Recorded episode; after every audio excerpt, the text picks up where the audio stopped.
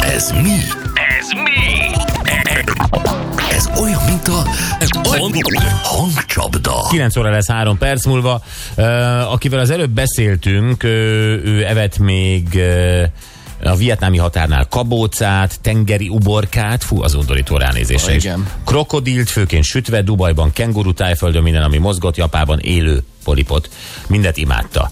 Valaki párommal, azt írja, hogy párommal tavaly októberben Pattaján Szárított szöcske, tücsök, lárva, béka, stb. rovart ettünk, enyhén fűszerezett chipsként, tiszta proteinbomba, nekünk bejött, atus voltam. Aha. Jó, um, Karcsival játszunk. Szia Karcsi, hello! Hello, sziasztok! Jó, Jó reggelt, Karcsi!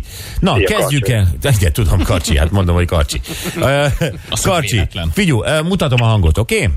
Igen, Én nem sőzök, és mindig az végedé, hogy tehát szem, hogy neknez. Biztos valaki biztos, hogy egy a művek. Azt mond, hát veszem téti ember, az az, az a sors győmsz. Tehát hogy életé mű, tudom, hogy műs jó. Vednek.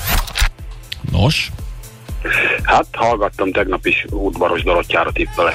ez az.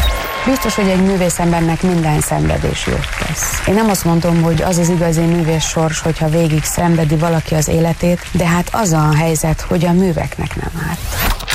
Ügyes vagy, gratulálunk.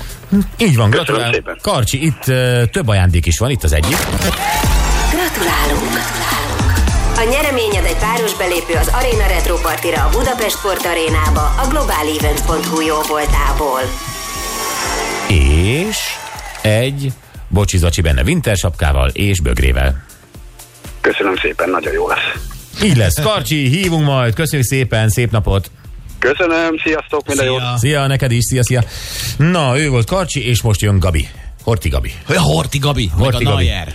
Meg a Manuel Neuer botrány, igen, ennek kapcsán azért majd beszéljünk valamiről, ami a futballban szerintem jelenség.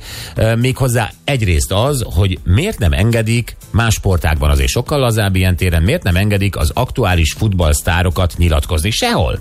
Ez tényleg érdekes. Tehát nincsenek nem az öltözőbe berohanva az a két mondat, hanem egy leül interjúra egy sztárjátékos. Igen. Miért van az, hogy a Ronaldo ad egy interjút és balhé van belőle? Miért van az, hogy most Manuel Neuer ad egy interjút, ahol egyébként kritizálja a pénzadó gazdáját, a csapatát, nyilván egyébként okkal, uh-huh. neki erre van egy személyes oka, és gyakorlatilag már arról beszélnek, hogy Neuer lehet, hogy vissza se térhet a Bayernhez. De nagyon érdekes, hogy tényleg miért a fociklubok ö, vagy a csapatok veszik nagyon rosszul, hogyha mondjuk szakmai szempontok alapján kapnak kritikát a saját játékosoktól. Mert tényleg, amit mondtál is, hogy a Forma 1-ben, ha egy pilóta azt mondja, hogy egyébként ez meg ez el volt szúrva Igen. nálunk, Akkor, akkor szezonban, abból nincsen baj. Abból nem lesz baj. Itt meg rögtön Nézd, én valahol van. megértem, hogy a cégről nem mondjál rosszat, ha ott Igen. dolgozol. Ugyanakkor e, itt verseny van, ez egy nagyon-nagyon kompetitív e, műfaj, a, a, a futball, és, e, és, és, és az, az se lehet hogy is mondjam, szokás, hogy, hogy, hogy egyáltalán kussa neve minden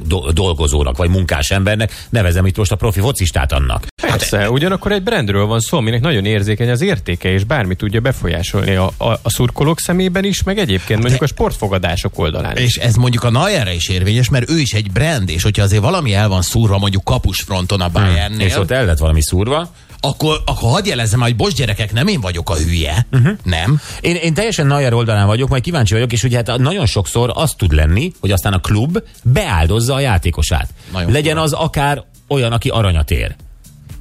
Mint ő például. Vagy, vagy, vagy Ronaldo, és még mehetnénk tovább. Mm.